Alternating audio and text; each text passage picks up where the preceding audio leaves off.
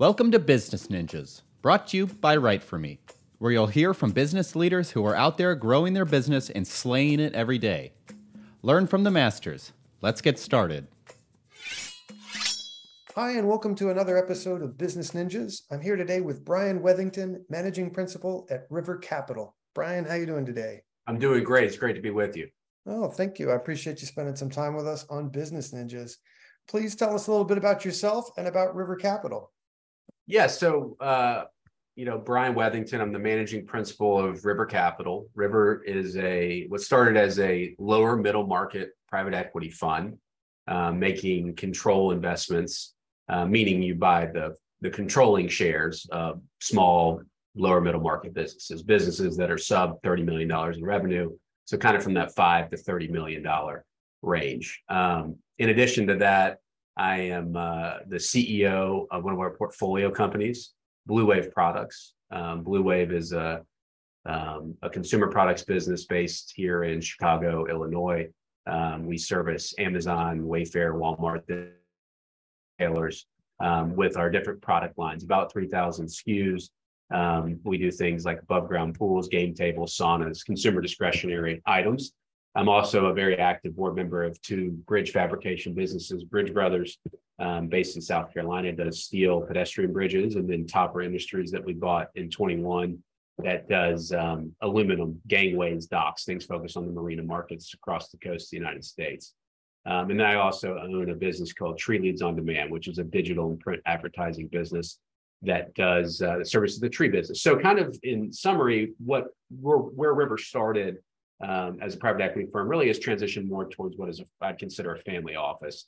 So, investing the family's money and continuing to utilize our limited partners that want to do deals with us. And when I say deals, it means doing acquisitions of you know living, breathing, operating companies. Um, we don't always serve as management, um, but kind of that private equity family office is bringing a pretty straightforward checklist. Each business is different, but there's generally a pretty straightforward way to professionalize, to systemize, um, to create clean operating systems, clean financial data, so that you can make the right decisions. They say that youth is wasted on the young. I, I, I don't know. It sounds like you've been a very busy man for quite some time now. I have, yeah. You know, I got I, I, so I grew up in Atlanta. Just a little bit of background. Grew up in Atlanta. Um, went to a great school called Lovett. Learned a lot of great things like how to study and got a great network of people. Um, had a little bit of trouble when I was a junior, um, and I, I, went to a different school, um, which was called Ben Franklin Academy, and it was the perfect transition. I mean, you couldn't draw it up any better. Ben Franklin is what's called an independent school. It's part of Emory um, here in mm-hmm. Atlanta, which is a great school um, and, and ultimately has a work study program. And so I learned all these great things, had this great network, and then, but I was kind of in a bubble. I feel like most people are, right? There's a, disadvantage, I think, in the United States education system, whether it's public or private, that no one really teaches you about business, entrepreneurship, et cetera. And so I, at these very kind of formidable years, I transitioned and, and I started to, I worked for a senator that was running in, in Georgia for governor. Um, I got my pilot's license. I started a business, you know, and and and I was involved with this global text project, and you know that was it was transitioning uh, uh, different books to uh, different languages to be shared around the world. And so I got to meet a lot of people, and I got a huge leg up. Most people kind of find that after college, and so I went off to college, where I went to the University of Mississippi down in Oxford, um, and it was a great fit for me. But I went off to college with this kind of one thing: I want to be successful. I didn't know what that meant. And I haven't had a lot of mentors over the years, but I had people I looked up to. And the one key thing is they were kind of in business. And so I went to college and I started a few different businesses, started a sizable tailgate business in Oxford that I sold after I graduated, had an apparel business, an entertainment business, you know, a bunch of, I guess people will call them side hustles. They had a little more formality and they actually made money. And so that built a lot of confidence. Um, and honestly, you know, none of this is, I didn't learn it in the textbook you just kind of pick it up as you go. Life happens when you're out there doing. Um, and so I got all that stuff started, and I ended up coming back to Atlanta to join up with with River. Um, my father uh, had started it with a couple partners back in '83. I was very fortunate to work with him for nine years until he passed in in late 21, and I officially took over. Um, but I've done a lot of things in my life, been involved in a lot of businesses. Not all of them have been successful, but I've definitely been busy and I've been kind of doing this since I was 16, 17 years old. And um, and it's been a wonderful journey so far. Yeah, nothing is more educational than failure, at least if you're paying attention, right? So they can't all be gems. Exactly. What what is the origin story of River Capital? your your father launched it in the early 80s. What's the story there? Yeah, so back in the 80s, River's one of the oldest of its type um, you know, guys like Henry Kravis and Steve Schwarzman, you know, big private equity guys. That's when the buyout boom, the leverage buyout boom started. Um, KKR and and uh, Nabisco, you know, Barbarians at the Gate, things like that. Um, and so they started doing minority investments, um, you know, in the southeast, and ultimately graduated very quickly to kind of doing deal by deal. And then they graduated quickly to institutional funds, where you raise a committed pool of capital you go and you buy businesses.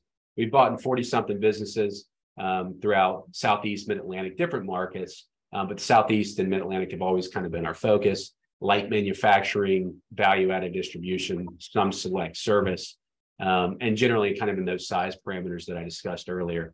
You know, you're, you're usually looking to back good management. Um, you know, it's always kind of a it's it's a tough balance, but ultimately you're dealing with a lot of founder owned businesses. These guys and, and women that have have run their businesses for 20, 30 years, whether it was family before and they took over or they're the first generation. And you're trying to handle that delicate transition uh, of power and trying to focus on continuity and legacy and ultimately taking a smaller business or a less sophisticated business and trying to apply some very straightforward concepts um, in, in the different marketplace that they exist and, and trying to ultimately, you know, preserve, protect those jobs and enhance the company and help help it grow.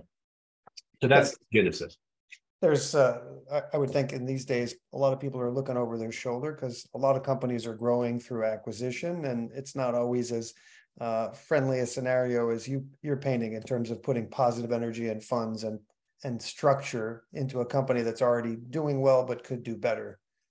Yeah you're exactly right. I think in the world that i live in you know i think you see more of that cutthroat back office consolidation bottom line. You know, as you get into the middle and the larger transactions, public entities, et cetera, there's definitely a lot of that that goes on. Um, I think down here in kind of Main Street where we play, um, there's not enough buyers. There's not enough capital. You know, small business in America makes up a huge portion, close to half of the GDP, and and and not far behind in terms of of labor. Um, and so I think there's a huge underserved need you know, the SBA SBA Small Business Administration has a good program with the 7A loan and the 501 loan to do entrepreneurship through acquisition, and they're built for continuity. But outside of that, you know, credit funds, equity funds, everyone's gone upstream. It's become a lot more of a fee business. Um, and, and there's a lot of value you can create down here. And there's a lot of positive that you can create. And so I hope that over time, there'll be more capital that flows into this side of the market because there's a great need for it. They've been talking about the $10 trillion wealth cliff of baby boomers and, and other generations that have owned these assets. And a lot of their net worth and liquidity is tied up in these companies, and most of them won't transact. Um, and so you, there needs to be a, a bigger focus. And so I, I, feel good. I feel like I was put here to hopefully do something bigger than myself. I say that with not too much arrogance, trying to live a life of service to the to the best I can. You don't always get it right, um, but I, I I do feel that you can have a positive change through business. It helps give people purpose, helps lifts lifts them up. You know, as we were discussing earlier, there's there's a lot of good that comes from um, you know from just enjoying what you do, and if I can help facilitate that and bring people with me and do it together, I think you can actually do a lot of good in the country and in the world. Hey, arrogance is merely a matter of perspective, right? You cannot do what you do without at least some sense of a healthy ego. Who would want to invest in a guy who doesn't really trust himself and his decisions and right? So there's there's a fine line in terms of whose whose perception of your arrogance there is. I, I know that if I'm investing in somebody or in an entity, I want to know that they trust themselves and believe themselves even more than I do, right? great perspective, but it's very true and probably overlooked. Yeah, a little slippery slope right there. Now, and who are your customers at this point? Who are your clients? Who's investing in River Capital? Yeah, it's been a lot of uh, you know, it was institutions and a lot of kind of higher net worth individuals, you know, doctors, lawyers, business owners, things like that. really the next generation forward is is probably a lot of the same. Um, you know, I think we've we're probably a little little on the smaller side for the institutional money these days. Um, on the debt side, on the equity side, it's just probably a lot of individuals. So I'd say those are those are my customers. And and what are the most common problems you're solving for them? Yeah, I think you're trying to get you know some allocation to the space, right? You know, there's the stock market, there's real estate. Um, you know, there's a lot of different places to to, to try to make money uh, and create yield. I think that small business and private equity uh, have a have always had outsized returns, um, alpha as they call it. Um, and so I, I, I, do think that there is, although there is a good amount of risk in this asset class, there's a lot of opportunity to make good money. So I think, you know, you're eh, probably different strokes for different folks, but ultimately you're probably trying to drive investment returns for them. Do I assume correctly that in COVID, you guys found some remarkable values in companies that were struggling a little bit to sustain themselves through the through the changes? Yeah, you know, honestly, COVID was tough. We were pretty busy with our own portfolio, so we weren't deploying money in that period. But there were certainly plenty of individuals that have taken advantage of um, the volatility, both good and bad. Right? Many, many, many people had COVID booms, and the M and A market is was at some of its peaks during the COVID years um, and then into, into 2022. So there's trillions of dollars, what they call dry powder, right? Money that's on the sidelines that has to be deployed, right? These bigger funds, these bigger asset managers have to deploy that capital um, to get their management fees, their returns, and ultimately continue to raise more. And so you're always seeing kind of a flow of capital. And so I think there was a lot of people that had good fortune and a lot of people that had bad fortune. And I think there's probably a lot of fraud in between, right, with some of these triple P programs and the ERTC programs. Good programs for businesses to help keep them alive, but there was a lot of money that was sloshed around.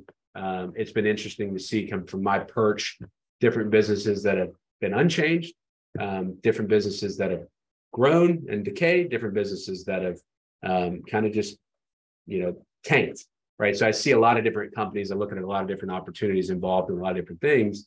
Um, and so I think there's been good fortune and, and, and poor fortune for many different groups of people. Gotcha. What what differentiates R- River Capital in the market? What makes you stand out from your competition? Yeah, I think staying power and legacy a little bit. You know, having sat on the other side of the table for many business owners, right? Um, there is a some people very a very very few want just a check although the money is a driving factor when they exit because they're trying to responsibility take care of their family these people want to see continuity of their business and i think a lot of my maybe my competition not all of them because there's some much smarter people out there than me and my group um, but it's a cost cutting it's a it's a bottom line number and, and all those things are important um, i think someone wants to have good continuity. Um, they want to see the legacy continue um, and thrive without them. There's a lot, and there's a lot of, it's a very, you have to develop trust, it takes time. Um, I think that we understand that. I think we also have a proven track record, which helps um, that our playbooks work. Again, no one size fits all, but I think that that continuity and that legacy, we're very much focused on the same thing. We're less of a fix and flipper. I'd rather do fewer opportunities, own more of them, and be more focused on the long term, not three to five year holds, fix and flip. That's the way I look at it. Perhaps I'm much more entrepreneurial. Um, I also know how hard it is to do this, um, to create value, to try to take an unsophisticated business and try to add some sophistication to it. It's manual, very intensive. And so I think that we understand that. I think we can have those conversations. And I, I personally feel like we're focused on the same end goal, which is legacy and continuity.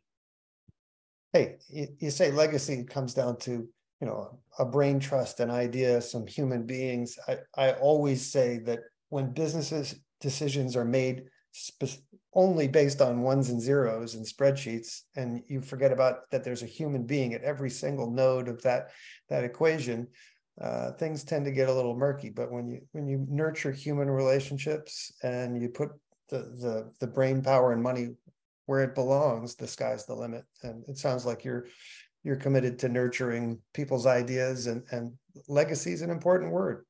Yeah, You don't, you don't, you know, you never get it perfect, but people are your business. How you treat them, how you interact with them. Um, I think a lot of times the capital allocator leaves it to management. I think there's a fine balance where you don't want to overstep on your teams that you pay to run your businesses and try to take your ideas. And but I do think that you got to be on the ground. You got to see these people frequently. You got to build relationships. What's important to them? You know, it's little things too, right? It's not grand gestures all the time. Sometimes it's a pat on the back, an acknowledgement. Sometimes it's going to their kids' football games. Sometimes it's, I mean, it's the little things. And it's just, it's easy to overlook in this busy life and the five to ten second sound bites. But at the end of the day, people want to feel cared for, uh, nurtured, like they're developing.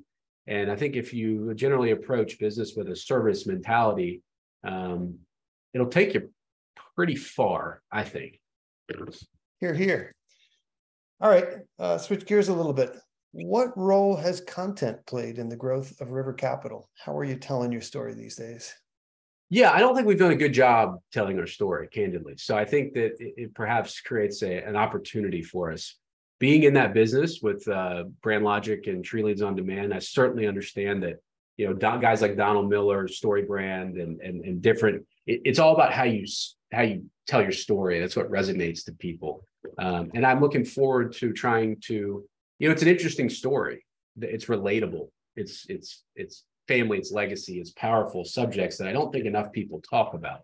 Um, and so I'm looking forward to to trying to to put some real focus on it because I think that's what ultimately tries to help you stand out in a busy world.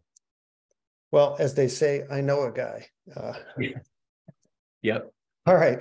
What's your URL? Where can people find River Capital and what social media outlets are using these days as well?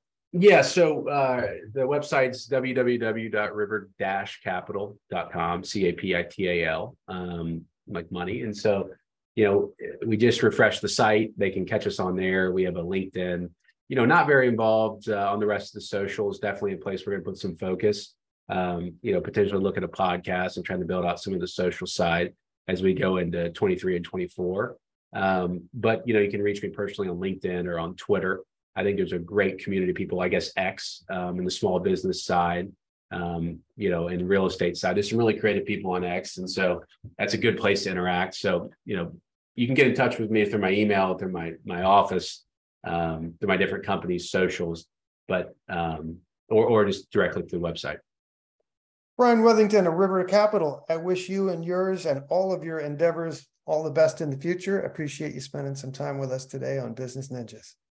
It's a pleasure. Be well. Hey, are you a business ninja? Want to be interviewed like this? Give us a shout.